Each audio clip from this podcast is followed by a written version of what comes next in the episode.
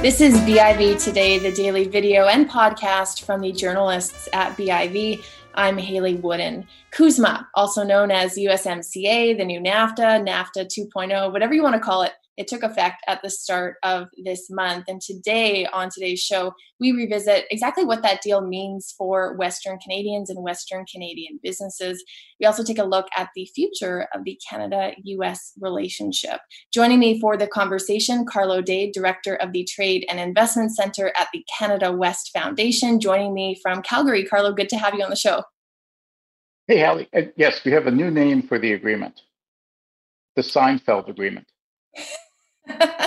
and why might that be? Well, you remember that Seinfeld was a show about nothing. Yep. That's pretty much what we have with this agreement, which is why the media coverage, I think, has been not been tantamount or, or equal to what we've seen with other agreements. Uh, it's pretty much a non-story. Um, there are some specific things that businesses really have to worry about, especially companies that use the agreement. Uh, but there really weren't major major changes, and it is pretty much life as normal, with that one proviso about having to update your paperwork for businesses. Uh, that's that's really important. What would you say is the the top thing or top couple of things that businesses should really be wary of and that they should be planning for when it comes to this agreement? The first thing for businesses that use uh, the trade liberalizing provisions, uh, rules of origin to take advantage of tariff reductions and other things. There are new paperwork requirements with the agreement. Now, these uh, requirements are in most cases a bit less onerous uh, for most of the small businesses and, uh, and your listeners, but they are different. And just because the company qualified under the old agreement doesn't necessarily mean that they'll qualify under the new one. So it's really important to contact a lawyer or a customs broker or, or someone to make sure if you're planning on using the agreement that, that you're up on the new rules. Um, for some companies in the auto sector, the rules are viciously more complicated and, and more complex. Um, for others, like the apparel companies, uh, Lululemon and the other guys out there in Vancouver, the rules on um, textiles weren't finalized, I think, until the day before or the day that the agreement came into place. So they may have to do some scrambling. But yeah, that's the biggest thing for firms. Uh, if you want to use the agreement, spend the time and a couple bucks to check with a customs broker or a lawyer to make sure that um, that you'll qualify under the new agreement and that what you've done to qualify is up to date. Mm-hmm. I know the topic of aluminum tariffs came up in the news again. Trudeau said he mentioned the issue on his recent call with President Trump and suggested that now would not be the time to impose US tariffs on Canadian aluminum products. Generally speaking, how great of a risk is there now that we have this new agreement that we could see unilateral tariffs imposed by the US on Canadian goods? So, for steel and aluminum in particular, the agreement we have with had or have with the Americans did not end the tariffs. It simply put them on hiatus. It, it, in fact, this is one of the worst agreements on the trade front I think I've ever seen. The agreement states that the Americans can reimpose, reimpose tariffs if imports into the US surge past a historic norm. So you're you know, obviously looking for the footnote. What the heck is surge. What the heck is a historic norm? And what the period do you use? There is no footnote to define those terms. In essence, it's whatever the Americans say, which is what we're seeing now. The Americans are saying import surge. We're saying, what do you mean? And the Americans say, well, they surge when we say they surge, and we say that they're surging. We also, with that agreement, gave up the right um, to issue retaliatory tariffs on things other than the exact same things that the Americans impose tariffs on. So normally the Americans impose tariffs on steel and aluminum. We impose tariffs on Harley Davidsons and bourbon to target congressional districts. We surrendered that right with this agreement. So steel and aluminum is a, a an exceptionally bad agreement and an exceptionally egregious case of um, caving into the Americans. Obviously, people that use steel and aluminum would say we have no choice, but that's a different debate. Your mm. question, though, about the general threat is hugely important. You know, we've written about this at the Canada West Foundation. The Peterson Institute in Washington, D.C. has written extensively about this. But that threat is real, it's present, and it's constantly active. Any point in time, President Trump can initiate new national security investigations on any product that we trade with the US. Uh, once that investigation runs course, he's then free to declare tariffs. So, pretty much everything that we trade with the US is subject to that threat. More important, the president can at any time declare a national emergency, as he did on the southern border with Mexico, claimed an emergency over immigration.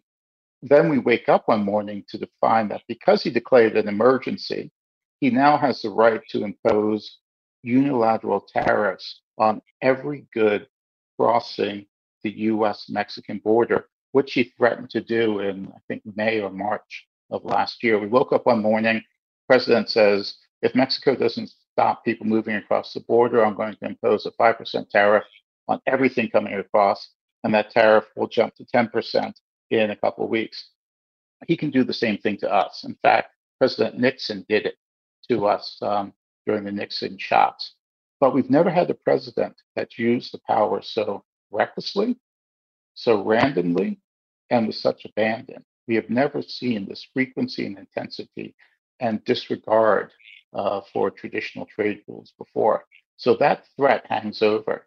And the last bit on this it's not just that you wake up one morning and there's steel and aluminum tariffs or there are tariffs on autos, but it's the retaliatory tariffs.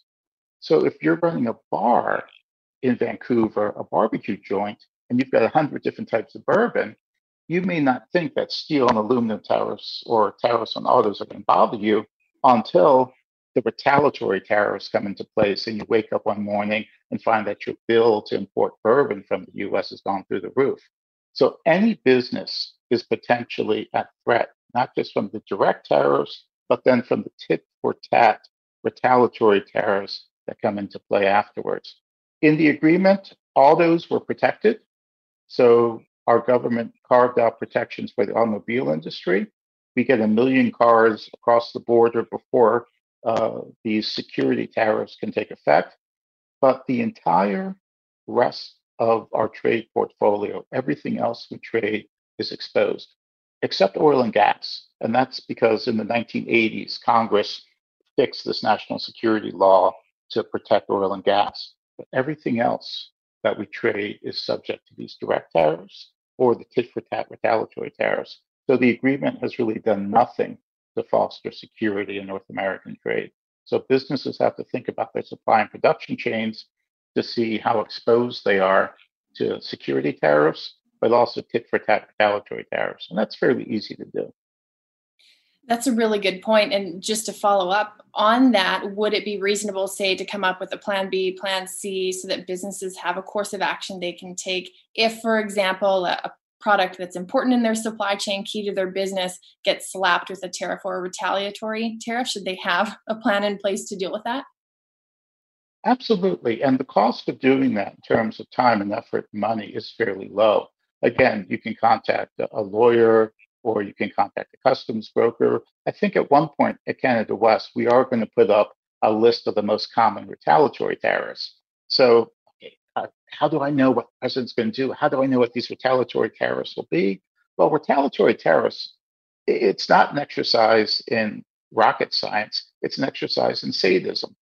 And it's pretty easy to figure out which products constantly get dragged into. Harley Davidson's and bourbon are just uh, two examples of things that you know are going to come. So, yes, if businesses can look at what they import from the US, figure out what things have historically always been subject to a retaliatory tariffs, and you can have a pretty good job, not an exact idea, but a fairly good idea so that you can either sleep at night or start looking around for other supplies uh, to prepare in advance.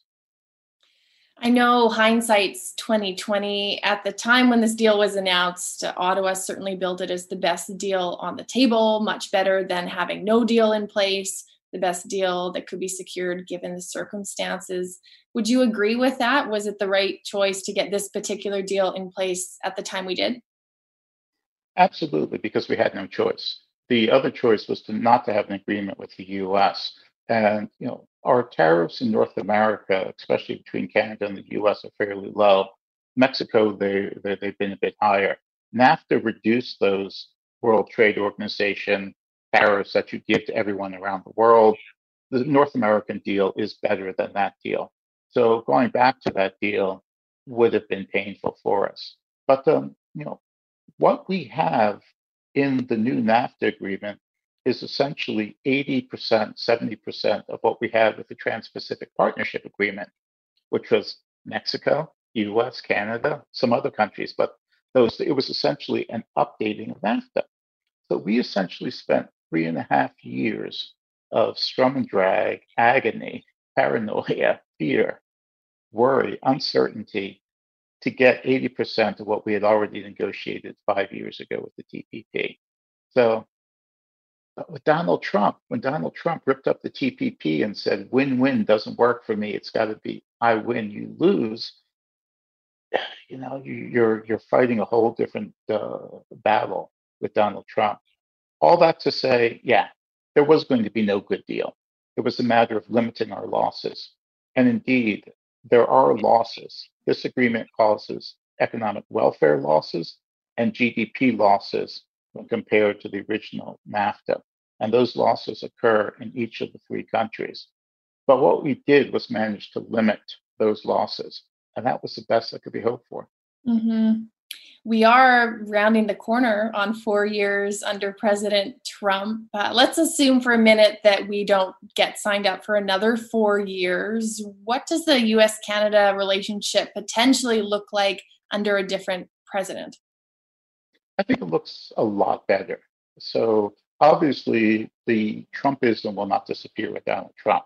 There will be elements of the, the, the populist uh, movement that put him in office still in place. Uh, you look at the Senate candidates, the House candidates. That being said, though, at the level of the administration, it will change drastically. Joe Biden loves Canada. Um, for it to be correct, he loves Central Canada. He loves Justin Trudeau, and I think he probably loves BC. Those of us in the prairies, uh, not so much. Uh, he's made it clear that Keystone is going no place under his administration. Not that it's going any place under Trump, but um, I think you know, in terms of the personal relationship, Trudeau Biden, yes, uh, his appreciation for Canada, his appreciation for our contributions to American security, to American prosperity, will return. I was in Washington. Uh, I was in Ottawa for uh, Biden's farewell dinner. Uh, he paid a visit to Canada right before leaving office, and man, it was just a love fest like you've never seen. You know, he basically said, You guys have to carry the torch. We're lost in the States. We're counting on Canada to carry the torch. So that's the type of person that we'll have coming into um, the Oval Office. That's not an endorsement, obviously, but it's just um, a, a, an analysis. So the relationship will get a lot better uh, at the leader to leader level uh, the relationship will get better institutionally because those who work to support North American integration will be supported. There'll be consistency, there'll be transparency, and there'll be predictability again in the relationship. And I think all of those things are key, with the proviso that the the Trump guys and the Trump forces are still going to be causing problems, but they'll be backseat drivers instead of uh, having their hands around the steering wheel any chance that we see the new NAFTA addressed or opened up or fixed in any way under a President Biden, or do we have it for however long we have it at this point? I think we have it for however long we have it. The best chance is that the Americans come back into the Trans Pacific Partnership Agreement. We make some changes when they come back in, and that runs in parallel with uh, the new North American Agreement. So the Trans Pacific Partnership has much, much better rules for moving business people. So, work visas, uh, the trusted traveler type of entry and exit. Uh, that's much better under the TPP. And a place like Vancouver could certainly benefit from having uh, the Americans as part of that scheme. Your Cascadia corridor to move people between Washington and um, and or sorry, Seattle and Vancouver. That can then expand to include Tokyo and other things is a great possibility. Um, so you have that sort of potential coming onto the table. Right now, we have a competitive advantage with the Americans in moving people to Japan, Singapore, Australia, and other places. But I, I don't think that advantage would entirely be lost if the Americans were to come into the agreement. We gain some benefits. But yeah, the NAFTA agreement hasn't updated the rules for moving people since the days when you could smoke on airplanes. That's how old those rules are. a lot of people out there saying, "What? You could smoke on planes? When was that?" That's yeah, how old the rules are. so, yeah, so um, that, that's an area where we really uh, the opportunity cost of not updating the agreement was significant. We've fallen behind other trade blocs.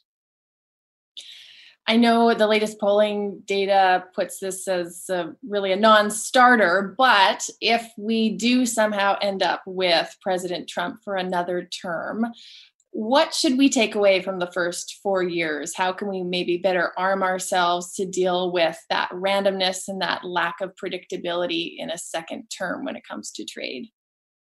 yeah, I've got uh, two articles out in Huffington Post. One that says Trump can never be president, and the second one that says I was wrong about Trump. Never. so the only poll that counts is the one on election day. Uh, but no, should he come back in?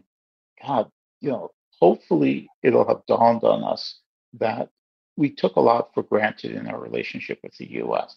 We assumed that Canada would be appreciated, that the brief window of liberalization with the US um, would last, uh, rationality.